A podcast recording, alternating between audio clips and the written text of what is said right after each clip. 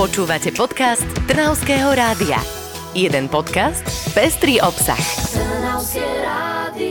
Cestovanie je dnes na svojom zostupe, veď stačí si otvoriť sociálne siete a pozrieť si fotky. A kým väčšina ľudí cestuje vďaka low-costovým letenkám, my máme v štúdiu Trnavského rádia dvojicu Maroša a Jara. Ahojte. Ahoj, ahoj. Ahoj. Karin, trojicu, pretože k Marošovi a Jarovi neodmysliteľne patrí aj Rapina. Chalani, tak povedz nám teda, že prečo Rapina? Prečo dodávka má meno Rapina? Tak Rapina, pre mňa, to som vymyslel v podstate ja, toto, toto slovo, toto oslovenie a znamená to niečo ako hrdzavý vrak.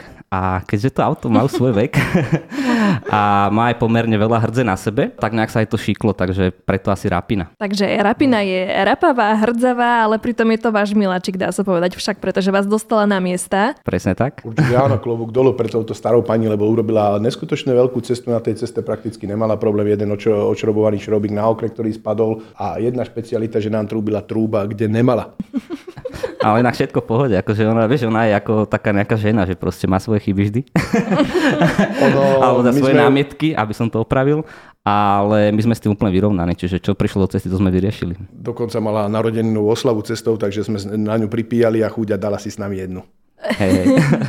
Takže tu už môžeme z tohto pekne počuť a cítiť, že máte k nej naozaj dobrý vzťah, pretože vás dostala na, do rôznych destinácií. Koľko už má rokov, teda ak sa môžeme pýtať na vek dámy? Takže toto nežné stvorenie má už 28 rokov, uh, takže už niečo má za sebou. Zase, jak sa ona v podstate ona zreje ako víno, takže čím staršie, tým lepšie by som povedal. A hlavne veľkou výhodou na tom aute je to, že je to ešte starý stroj, ktorý sa dá proste mechanicky kdekoľvek opraviť, čiže nepotrebuje žiadne počítače na to a odťahovky a čo ja viem čo proste. Keď sa to pokazí, tak láhneš pod auto, zanadávaš si, kopneš do toho, na ďalšej jame sa to opraví, častokrát e, samovolne, takže, takže úplne v pohode. E, Trpelo to auto takými samoopravami sa práve sme to postrehli, keď to auto zrazu začalo po jednom veľkom e, kopcovom výjazde veľmi silno jazdiť. Myslím, že sme mu vypali vtedy všetky sadzy z výfuku a začalo ľahšie dýchať. Hej.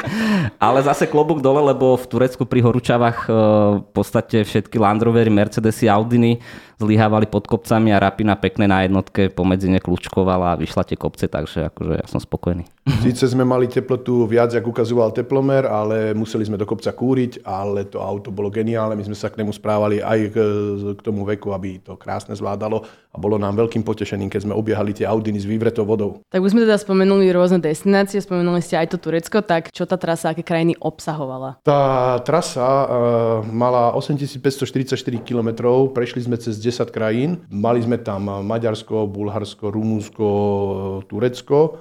V Turecku sme strávili najväčší čas našej cesty a odtiaľ sme potom po, po, pokračovali naspäť cez Grécko, Albánsko, Čiernu horu, Chorvátsko, Bosna, Hercegovina, Srbsko.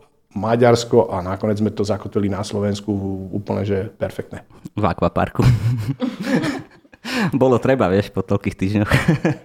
Aj regeneráciu treba.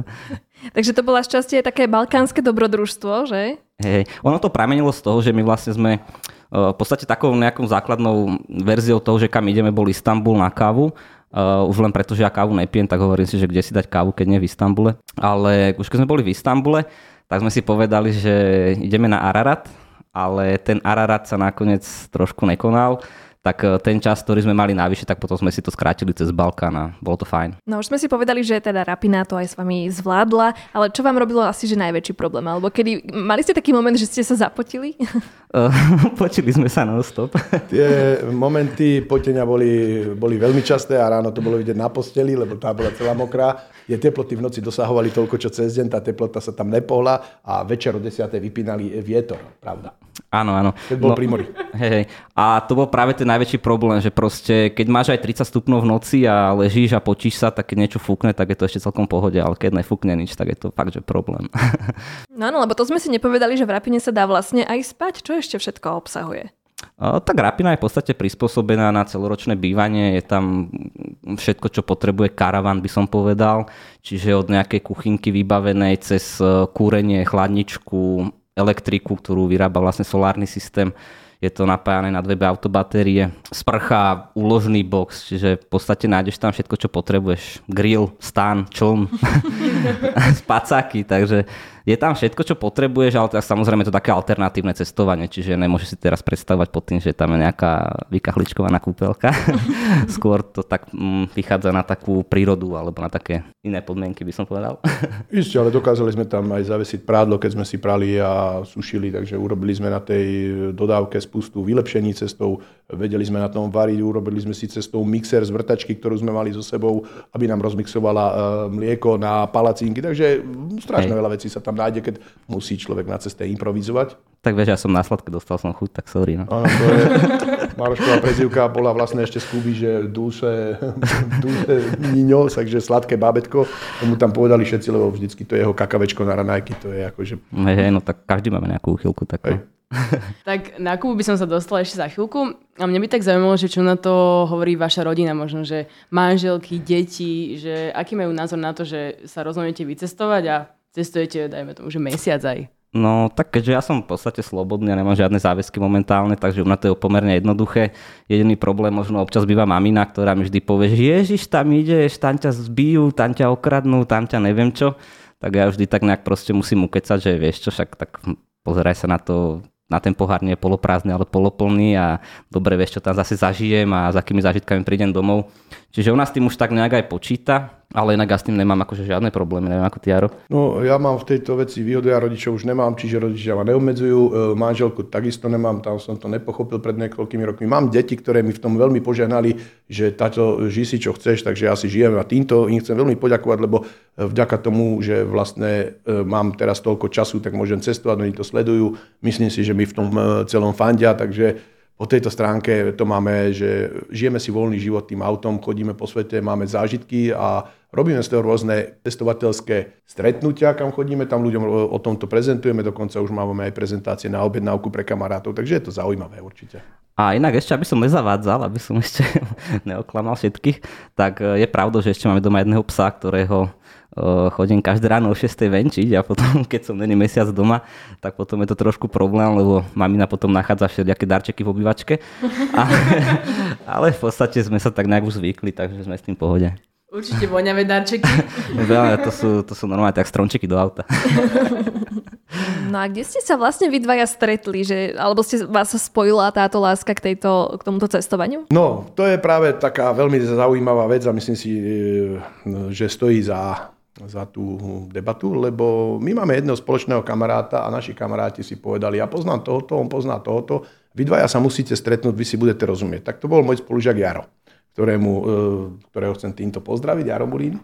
A on pracoval Čau, s Maroškom v jednej, e, v jednej škole a hovorí mu, Maroško, ja mám kamaráda, on má auto upravené na cestovanie Maroš, ty máš tiež a on ide na ten istý festival, na ktorý ty. Vy sa musíte stretnúť, tak poslal mne číslo Maroškovi mňa a tam sme sa tak akože prvýkrát stretli a potom už to začalo tie naše vzťahy, tam sme strávili jeden víkend, potom bola ďalšia e, záležitosť takýchto cestovateľov, kde sme sa stretli. A tak nenápadne sa nám potom podarilo také, že ja odchádzam na Kubu, mám tam nejaký kšef, že by som tam niečo išiel, poznal a aj pomohol a Maroško ja ti tam pôjdem pomôcť. No tak nakoniec dalo slovo a slovo, takže zase tam sme, tá Kuba nás zocelila. A ja by som tak skrátke povedal, že ak sa hovorí možno medzi dvomi ľuďmi, že oči sa stretli, tak v tomto prípade platilo, že auta sa stretli a, a už odtedy sú takou nerozlučnou súčasťou, že to je proste rapina, rapitka a už tak fungujeme proste spolu na týchto výletoch.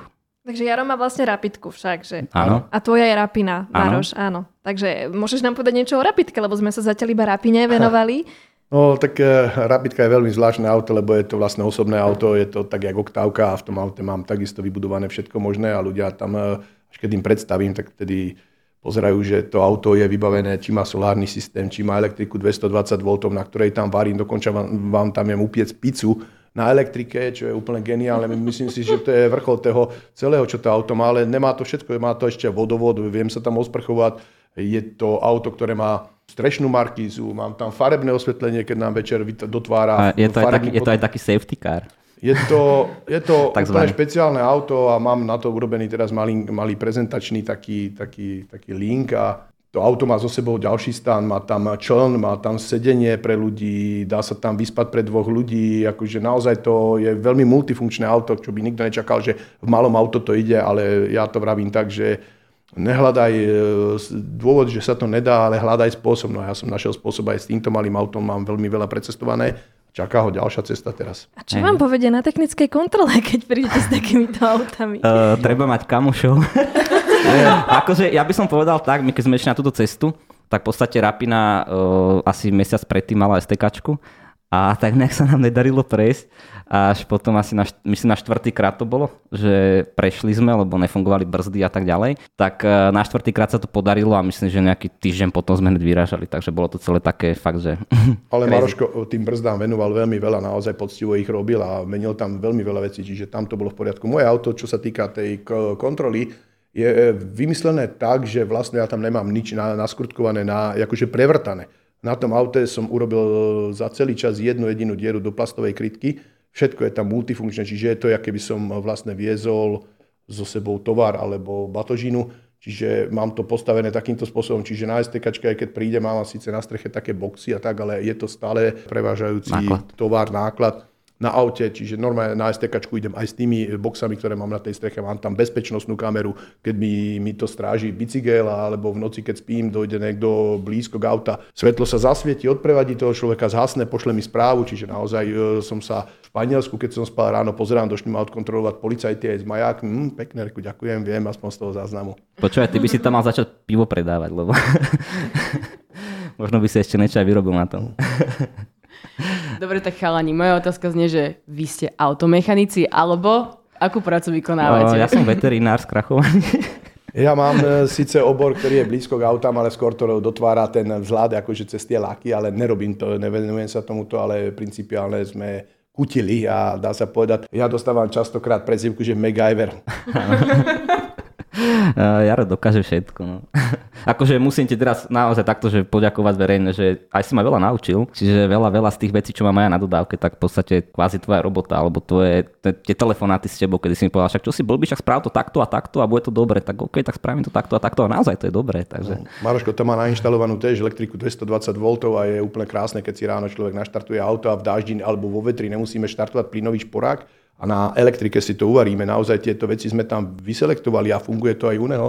Bolo to krásne, a niekedy to robíme aj potichu, že tie baterky, keď sa prepoja, tak uh, a káva sa uvarí ráno úplne na tichučku za dve minúty. Domáci komfort. Hey, hey, ale táž sa mi raz trošku vyponstil, lebo raz som tak bol v nejakom kempe a som mal naštartovanú dodávku, pršalo strašne a proste pozeral som sa na tých ľudí, ktorí balili stany a hovorím si, že ty koksu, že fakt by som nechcel byť na vašom mieste. A to boli takí moji známi a v podstate ďalšiu noc som ich mal všetkých v aute, lebo nemali kde spať. Takže No, Takže...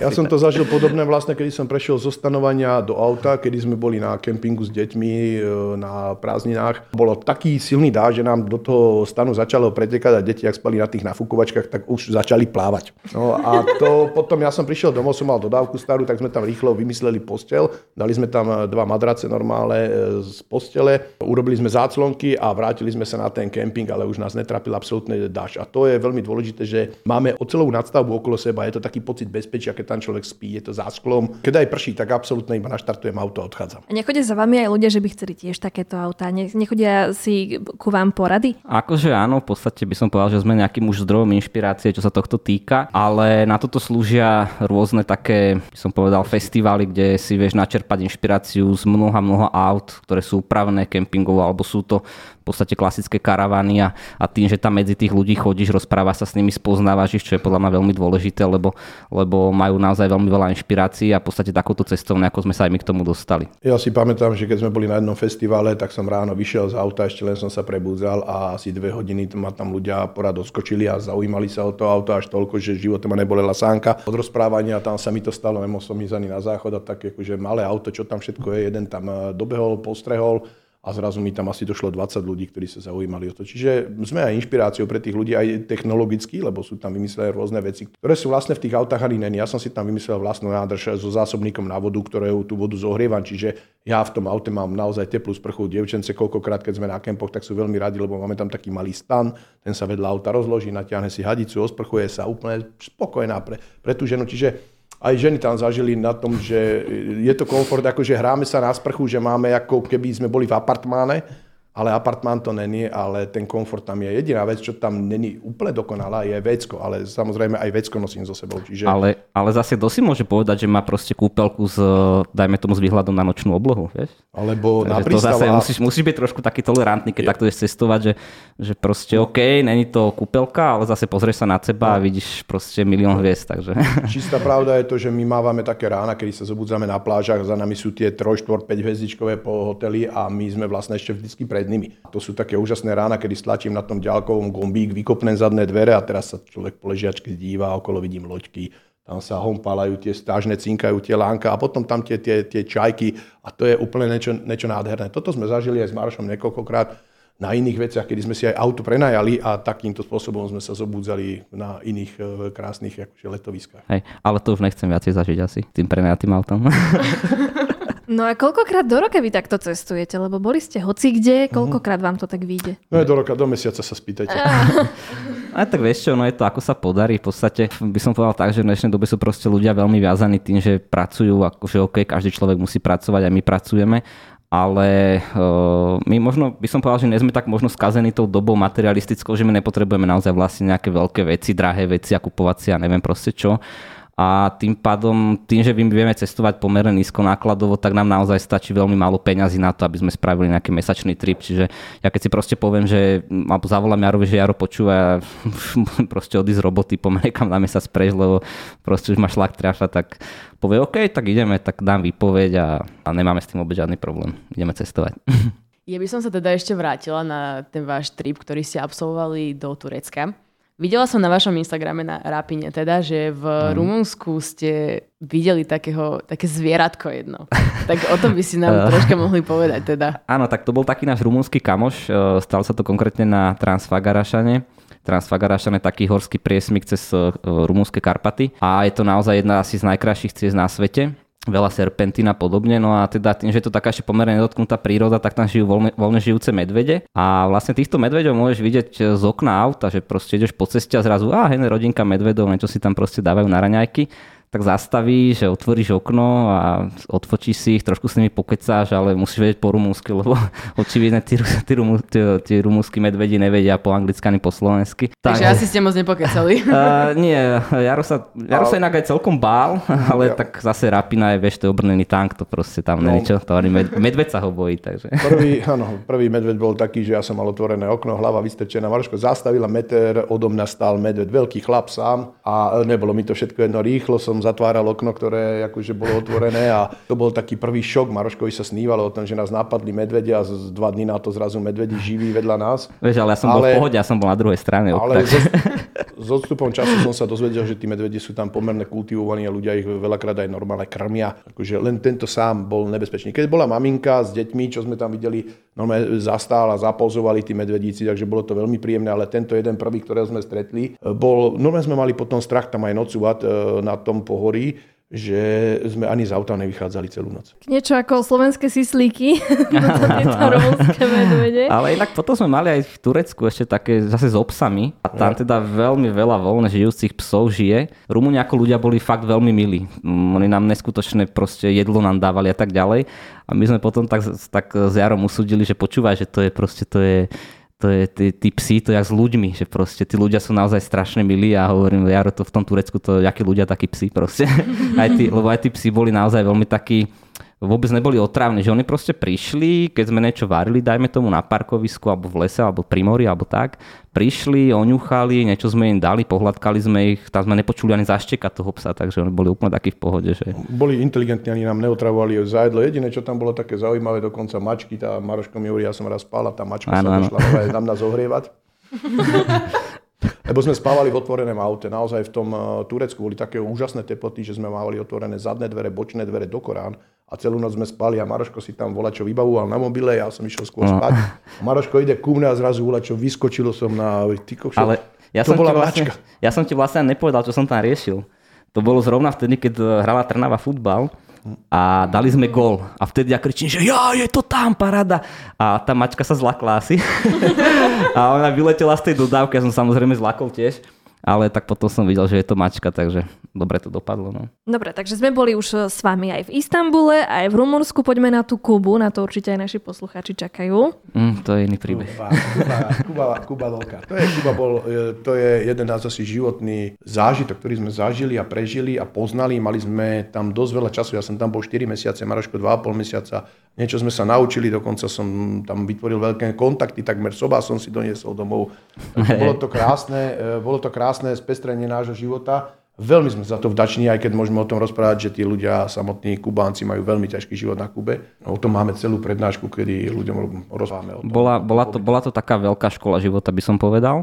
A ja som to tak prirovnával k tomu, že bola kedy proste, keď ešte chodili 20-roční chlapci na vojnu, dajme tomu, tak ja som normálne som tam mal takú myšlienku, že Jaro, že e, všetky, všetci tí maturanti, ktorí zmaturujú, tí chalani, dajme tomu, že kľudne by mohli po tej maturite ísť na dva mesiace na Kubu aby potom vlastne to bol taký nejaký štart do ich života, že proste aby si tí ľudia naozaj viacej vážili možno aj toho, čo tu máme, lebo tam je to naozaj všetko také dosť. No. Ano, je to tam aj veselé niekedy aj smutné, ako keď to tam človek pozná do hĺbky a pozná tých miestnych obyvateľov, lebo ľudia idú na Kubu ako turisti a poznali tam nejaké turistické pamiatky, ukážu im tam nejakú budovu, ukážu im tam nejaké atrakcie alebo nejaké tie cigári, čo šúlajú, hej, to je kubánska, akože to je kubánska kultúra pre turistov, ale my sme zažili vlastne kubánsky život autentický a to bolo, to už bolo iné. To, ten pohľad, keď tam človek ide a vidí, že oni tam pod deň majú vlastne prídelový systém na chleba, kedy dostávajú na jednu osobu chleba. To nie je chleba, to je vlastne u nás bosňak jeden. A dokonca vajíčka som sa stretol s tým, že majú, mali 5 vajíčok na osobu na mesiac, dneska už sú to len 3. Veľké, veľké problémy aj s vodou, aj s elektrikou, aj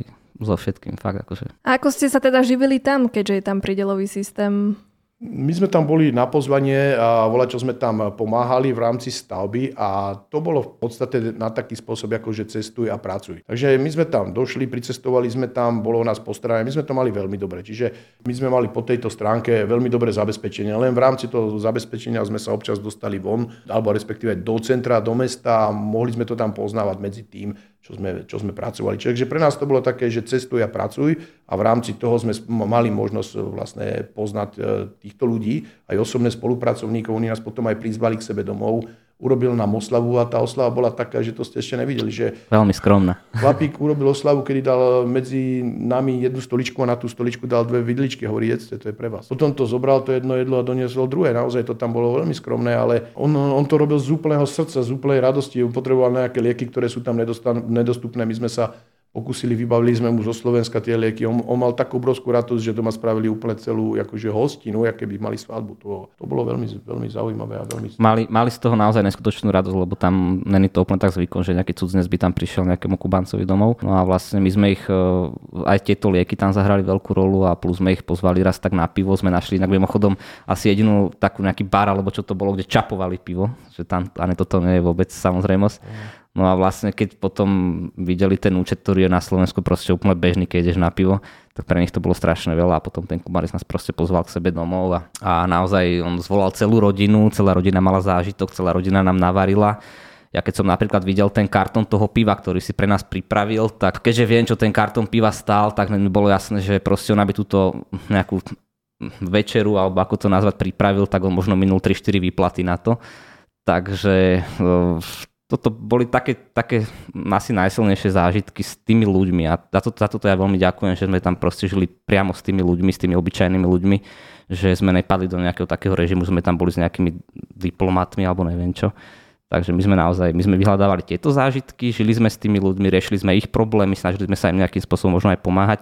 No a vlastne oni boli práve tí, ktorí mne osobne dali veľmi veľa do života. No ja som si aj kamarátku priviedol sem na Slovensku, zlaté devča, strávila tu dva mesiace v lete cez prázdniny, ona bola učiteľka Diana a potom tu došla ešte jedenkrát na Vianoce, čiže pre ňu to bol úplný šok, akože čo tu videla, zažila. Ako pamätám si pre ňu, ona nikdy nevidela mráz, nevedela, čo to je, keď z Viedne vystúpila z letadla a vyšli sme z letiska, sa nadýchla ona si myslela, že, si, že je režu dýchanie.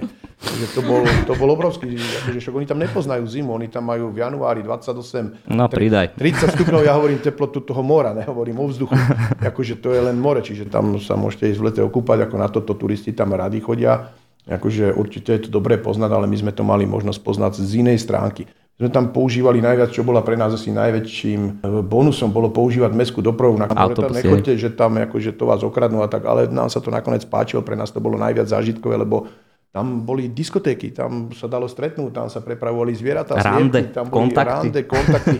Tam Všetko. bolo, to Sauna, bolo neskutočné, neskutočné, no natrepaný úplne, že hlava na hlave, kedy mi batoh privrelo do dverí, Maroško, urobím fotku, ktorú ste už Nedalo mali. sa otočiť. A e, batoh privetý vo dverách, Maroško sa nemohol otočiť jednoducho ani do mobilu, si nešahnete e, teda do, do vrecka po mobil, lebo tam je to tak natlačené v tých autobusoch. A ten autobusár zastaví na ďalšej zástavke, hovorím, ho už tu, on chce dokladať a on tam ešte stále doloží pár ľudí. Akože to je neskutočné.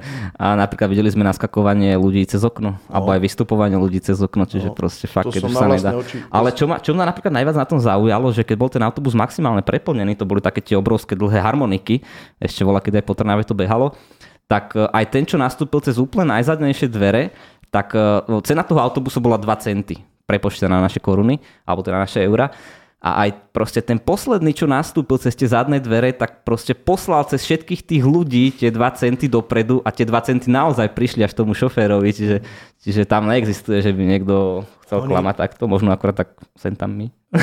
Tam majú takú zvláštnosť s tým zástavkami, ja spomeniem. E, Videli sme na zástavkov chlapcov, ktorí skákali cez zavreté okná dozadu, aby si tam vôbec sadli a boli to takí, že ninjovia sme im hovorili. Ale oni majú zvláštny systém na zastávkach, ktorému sme najprv nerozumeli. Tá, dojde autobus a tam na trikrát nastupovali ľudia. To čo má znamená, nám to chvíľku trvalo. Dlho sme My pátrali. sme tam dostali kontakty a potom nám vysvetlí. Prví ľudia, čo nastupujú, to sú zamestnanci autobusovej dopravy meskej. Druhí nastupujú ľudia sediaci. To sú ľudia, že v autobuse je 40 miest na sedenie, šofér odráta 40 ľudí, tí nastúpia, sadnú si, tí, 4, tí, tí ostatní idú čakať na ďalší autobus. Lebo Ktorý oni sú- ináč, to by oni povedal, že, že ten autobus potom ďalší môže a nemusí prísť, lebo tam máš musí. Harmonogram. A, a, a potom posunie k tretej rade a to sú všetci stojáci. A tí, sa tam, tí to tam akože vyplňa. To je, to je úplne zvláštny systém a na Kube to tak funguje. Tí ľudia sú veľmi disciplinovaní, dojdu na zastávku, kričí ultimo, to je posledný, ten a oni si sledujú posledného človeka a za tým človekom nastupujú. Ale inak ešte... Mimo, mimo tých ninjov. Áno? Ešte, ešte veľmi zaujímavé bolo to, že už proste keď potom nastupovali tí, tí ľudia stojaci, alebo tak sme ich nazvali, myslím, no. Tak uh, to bola proste, to už bol nátlak cez tie predné dvere, hej, to už boli otvorené predné dvere, kade si proste musela. A e, vtedy ma najviac zaujalo na tom to, že to boli naozaj, to boli takmer bitky, to boli proste hádky, tam sa kričalo, ale vždy pri tých dverách stála nie šofér, ale jeho pomocníčka, vždy to bola žena. A proste tá žena to tam celé organizovala a preto ženou mali všetci tak neskutočný rešpekt, že, že proste, a keď som potom išiel asi 50 okolo nej už, tak ja som si nedovolil povedať ani slovo, proste dal som jej do ruky tie 2 centy a nechcel som radšej s ňou nič spoločné, lebo ešte by sa mi tam náhodou ušlo nejaký kopanec alebo niečo také. Mali ste tam teda veľmi srdečné zážitky, ale Kuba je známa aj pre svoje staršie auta, tak priučili ste sa niečo aj tomuto? Čo sa týka aut, tak e, tam tá infraštruktúra je naozaj, by som povedal, veľmi bláznivá. Poprvé je to dvojmiliónové mesto a ja som tam nezažil kolónu. A mm, teda tým chcem nadviazať na to, že tam, kto má auto, tak je naozaj veľmi bohatý človek, lebo tam staré žiguláky teraz, teda v tých, ten čase, keď sme tam boli, tak si to kúpila za 10-15 tisíc eur, čiže neviem si predstaviť ani, ako tí ľudia si na to auto mohli dovoliť. Čo sa týka tých aut, no, hm, sú vo veľmi zlom stave, by som povedal. Akože naozaj nájsť tam auto, ktoré nemá v sebe diery, tak to je, to je, by som povedal, že zázrak. Ja na tej Kube som si myslel, keď sme prichádzali, že takto staré auto tam bude len sem tam a akože, akože rarita pre tých turistov nie, tam je sem tam len nové auto, všetko sú tam tie staré auta. Tie auta dosahujú 70-75 rokov, tie Chevrolety. Tie cenovky v štátnych autobazároch sa pohybujú pri tých starých Chevroletoch, čo vidíme na tých starých fotkách, okolo 25 tisíc dolárov v štátnom autobazáre. Naozaj tie ceny, tam je údajné až 700 alebo 800 prirážka na prihlásenie auta, akože keby sa tam do zeme doviezlo. Tí auta sú veľakrát veľmi silno uh, reparované. Oni sú, tí Kubánci, veľmi šikovní. Oni vedia opraviť aj ako neopraviteľné. Čo bolo zaujímavé, pozerali sme veľakrát na motory tých aut, takže oni tam mali Mercedesové, Peugeotové motory a tak. Oni není problém doviesť súčasku. Chlapík nám ukazoval e, bežiaci Mercedes a je motor a hovorí, toto je ten motor, keď sme ho kupovali, bežal v aute, my ho musíme vybrať ako diel, ho tam doveze, ale celé auto neprihlási. Tí ľudia tam vedia naozaj opraviť, ale teda motory už majú akože úplne iné. A mňa ešte veľmi zaujalo napríklad to, že ako tu bežne máš na cestách, že proste dostaneš defekt, tak meníš e, defekt alebo opravuješ defekt, tam letali kolesa proste. Tam, tam, tam ideš po ceste a zrazu okolo teba koleso a už vidíš potom na kryžovatke auto odstavené, ale mali to úplne vychytané, lebo z okolností som pri takejto jednej nehode, alebo ako to nazvať bol, a proste odišlo koleso z toho auta a ten chlapík proste vystúpil úplne kľudný, ako by sa nič nestalo, behol do kufra, vyťahol ďalšie. Nejak ho tam proste to auto, zastavili tam ďalší kubánci, nadvihli auto, on tam to koleso nasadil, nejak ho tam pridrotovali, alebo neviem už čo spravili a asi za 15 minút proste auto opravené išlo ďalej. Skvelá vec tých pokazených aut na Kube je to, že u nás sa používajú výstražné trojuholníky a na Kube, keď vidíte za autom palmový list, tak to je, to to je ten znak, že mám pokazené auto. Takže u nich sa používal vždycky palmový list, aj keď bola noc alebo deň, alebo keby to bol konský povoz a sa mu zlomilo koleso. Tam dokonca sme videli konský povoz na diálnici, čo bola autostráda okolo Havany, takže naozaj tam, niekedy sa tam človek na tom pobaví, niekedy to je také, že aj sa... A napríklad taký Jaro to tam precestoval určité časti aj na kolobežke a tam sa za ním otačali aj tie kone. Takže... No, keď som išiel po Varadere, som prešiel Varadere. Bola atrakcia. 40 km po Varadere a videl som konský povoz, vezol turistov a ten kvon mal také tie klapky na očiach. A ten kvon mal tú hlavu otočenú úplne dozadu a cválal dopredu, ale díval sa na mňa, že čo to tam ide. tak máte za sebou dva a pol mesiaca na Kube, potom cestu do Turecka. Mňa by zaujímalo, či ste si už niekedy liezli na nervy. Liezli na nervy. No, mm, ja si trúfam povedať, že ani nie. Neviem teraz, či tu mám vyťahnuť náš jediný konflikt alebo nie. No, Asi ani ty možno no, nevieš, lebo no. som ti možno neodprezentoval, takže to bol problém. ale... ešte nevieš, že ste boli pohádali, ale, ale, ale dozvie sa to. Akože zo začiatku to pre mňa, priznám sa, problém bol. Ale mm keď si vypočuješ to vyvrcholenie toho príbehu, tak zistíš, že pre nás sa to nakoniec ešte oplatilo a bol to zážitok, lebo totiž to my keď sme preleteli z Kuby, tak sme si hneď povedali, že Jaro, počúvaj, musíme ešte nekam na dovolenku teraz, že poďme si ešte nekam oddychnúť. Tak sme bukli letenky na Tenerife, tam sme klasicky požičali nejaké auto proste a z Decathlon sme si kúpili nafukovaciu postel, hodili sme to do kufra a tam sme proste spávali v tom aute. Lenže Jaro si z toho lietadla priš- e, priniesol takú veľmi nepríjemnú chorobu a to bolo prechladnutie a tým, že mal zapchatý nos a takéto problémy, tak e, on bohužiaľ v tej noci chcel, nechcel, tak proste chrápal. A to, vieš, to nebol taký chrápot, že proste taký slabší, ale už taký silnejší. To vlastne také pokročilé štádium prechladnutia, aby som to nazval, aby som teda neurazil. A... Ja už sa usmieva, už asi vie. ale on mi to odpustí. No. Ale to vyvrcholenie bolo toho to, že v podstate ja mám veľmi plitký spánok, čiže berem 50% tohto problému beriem na seba a najkrajšie na tom bolo to, že v podstate keď som to nezvládal, tak zobral som si spacák a išiel som spať na pláž. Čiže ráno som sa zobudil na pláži pri mori a teraz má sa na neho hnevať alebo mám mu ďakovať za to, že proste mal tieto problémy. Hej. Takže zase malo svoje čaro aj to, že som sa prebudzal pri mori, pri oceáne, teda konkrétne Atlantickom na Tenerife. Ja som v tom bol nezaujatý, ja nevinne som v tomto, ako to bol konflikt iba no. jednostranný. Ale tak on si, vždy, on si vždy vypočul ráno príbeh, e, vlastne keď sme stáli, robil kávu, tak pýta sa ma, čo Marošku, kde si dneska spal? Hovorím, a vieš čo, tam boli také lehátka, boli zadarmo tým, že to bolo v noci, bolo to nestrážené, tak pohode, akože nemal som Ale s tým problém. konflikt, že by sme sa pohádali, to nebolo. To sa nás pýtali na tej 30 novej, 35 novej ceste po Turecku, že či sme boli kamarátka hneď, že koľkokrát ste sa pohádali, počúvaj, my sme sa nepohádali. Akože Maroško je v tomto dobrý, že Maroško vždycky rieši všetko s úsmevom a ja som zase niekedy ten, čo akože tých ľudí niekedy usmernuje, takže my sa tak doplnáme v tomto, ale na tej ceste my sme boli naozaj zehratí, dokonca raz máme takú smiešnú príhodu, umývali sme riad, jeden umýva, druhý utiera a Maroško mi hovorí, Jaro, keby si bol žena, ja si ťa aj vezmem. Počkaj, to si teraz ja nepamätám.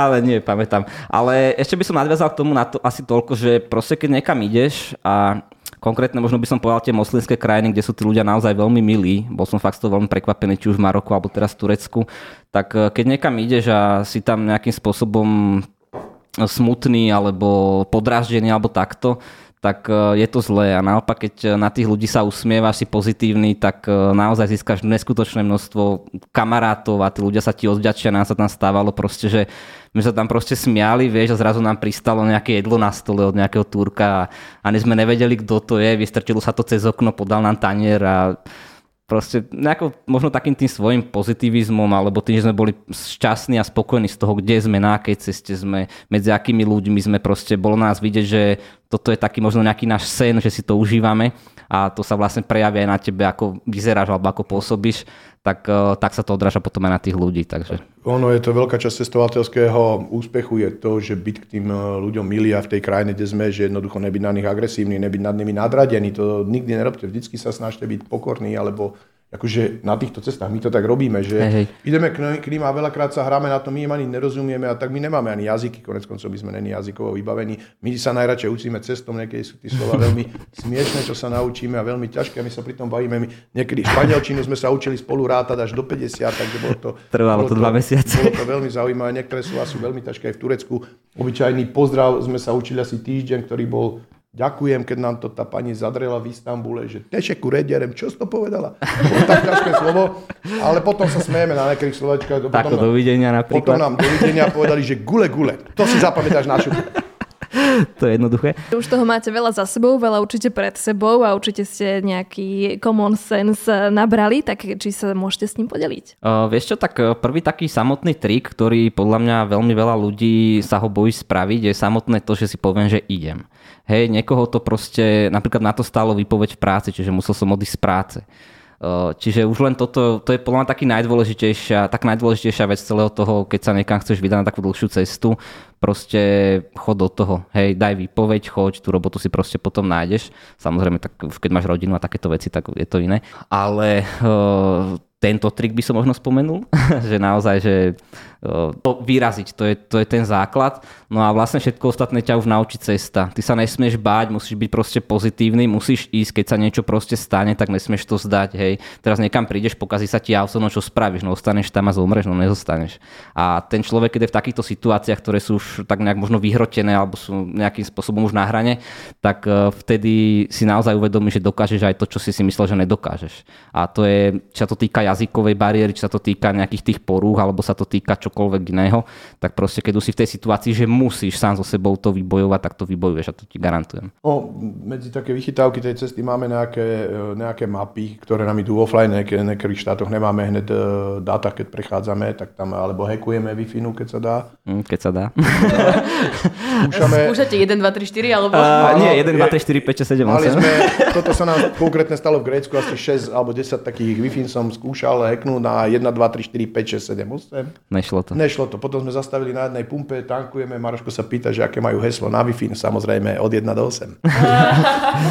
Ale používame aj mapy, ktoré niekedy musí nás to navigovať v offline, lebo tam jednoducho to nejde, čiže toto sme sa naučili. Používame rôzne, máme také, cestovateľe si vytvorili medzi sebou aplikáciu a v tej aplikácii sú rôzne typy naparkovania, ktoré sú niektoré voľné, alebo keď sú platené, tak e, sú odporúčané. A potom ešte hľadáme častokrát e, v rámci tohoto cestovania mávame také, že tuto väčšinou sú zaručené typy na spanie.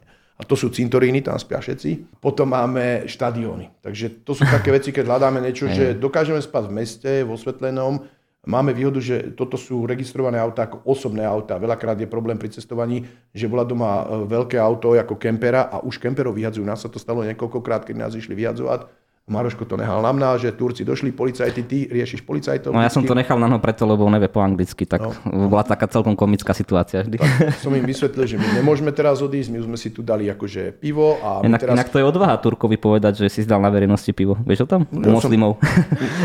Ja som mu To to povedal, povedal som mu to s úsmevom, tomu policajtovi, že my už nemôžeme ísť, lebo sme si dali pivo. Druhú vec mu hovorím, že my tu v tom aute budeme spať, ale to naše auto není kemper, to je osobné auto.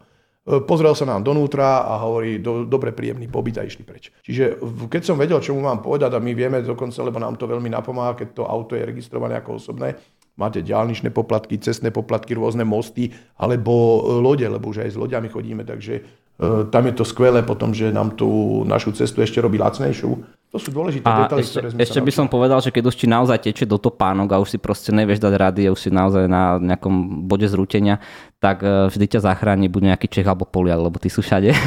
takže, takže vždy, keď proste už nevieš ako ďalej, tak uh, rozprávaj, krič, prípadne nadávaj po česky, po polsky a máš istotu, že proste niekto to započuje a tí ľudia počas toho cestovania, keď si v nejakej inej krajine, ktorý tam keď stretneš Poliaka, tak reálne to je asi taký človek, že tiež cestuje, tak tí ľudia si vedia naozaj navzájom veľmi pomôcť. Áno, na Poliaka si pamätám, keď nás stretol a sme mu vlastne prezentovali naše auto, je tam nápis, že rapina na cestách a ten Poliak hovorí, to je z rapina na drogách.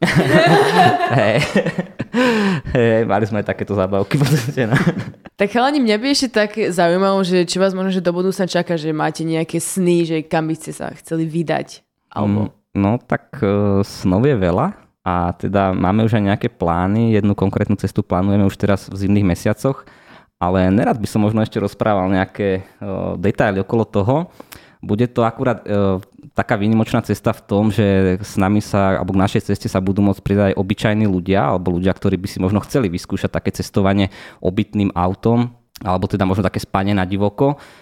Dôležitá vec, treba spomenúť, že to bude v exotickej krajine, ale stále európskej, tak možno niečo naznačím teraz. A v januári sa tam dá chodiť v trenkách, v šlapkách, v tričku. Čiže to je taký jeden z dôvodov, prečo tam ideme. No a vlastne môžeš, môžete kľudne sledovať naše Instagramové stránky Rapina na cestách, alebo teda tuto na jaro je Jafitech a už čo skoro sa tam budú objavovať také podrobnosti možno tejto našej plánovanej cesty. Bude to pútava cesta, kedy pôjdeme autom, autom v zime za teplom. My tam chceme stráviť vlastne taký e, zimný pobyt. Takže um, už sme to absolvovali a chceme to ale absolvovať autom. Tentokrát je to veľmi ďaleko, je to 5000 km pre nás, ale určite to bude zaujímavé. A tak čo to je 5000? no, je to veľa, ale ideme do toho.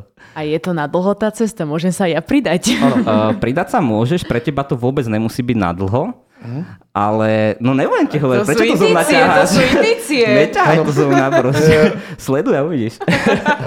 Cesta je robená tak, že môže sa tam aj nakrátko prísť za nami. Čiže vieme to celé zabezpečiť, uh-huh. zorganizovať, vieme ľuďom urobiť tento zážitok a um, už máme nejakých aj nahlásených. Hej. Bude to cesta letecky úplne bez problémov dostupná, bude to cesta, na ktorú nepotrebuješ víza, na ktorú nepotrebuješ zamínať peniaze a to gro tej cesty by malo tvoriť nie to, že budeš v exotika, v luxuse, ale to, že zažiješ tie zážitky, ktoré my na tých cestách zažívame. Čiže bude to tak, poviem príklad na pankáča a môžeš tam zažiť naozaj také situácie, ktoré my zažívame a ktoré potom my prezentujeme alebo dávame možno nejaké rady a typy z tých cestovaní. Nemusí to stať Myland a nepotrebuješ meniť operátora, je to, je to veľmi skvelé, je to veľmi dostupné a najkrajšie je to, že v zime leto, ja som vždycky chcel byť jak lastovička, že tá chodí za teplom a teraz si to chceme splniť. Ale neklam teba, pretože nemá zimnú bundu doma.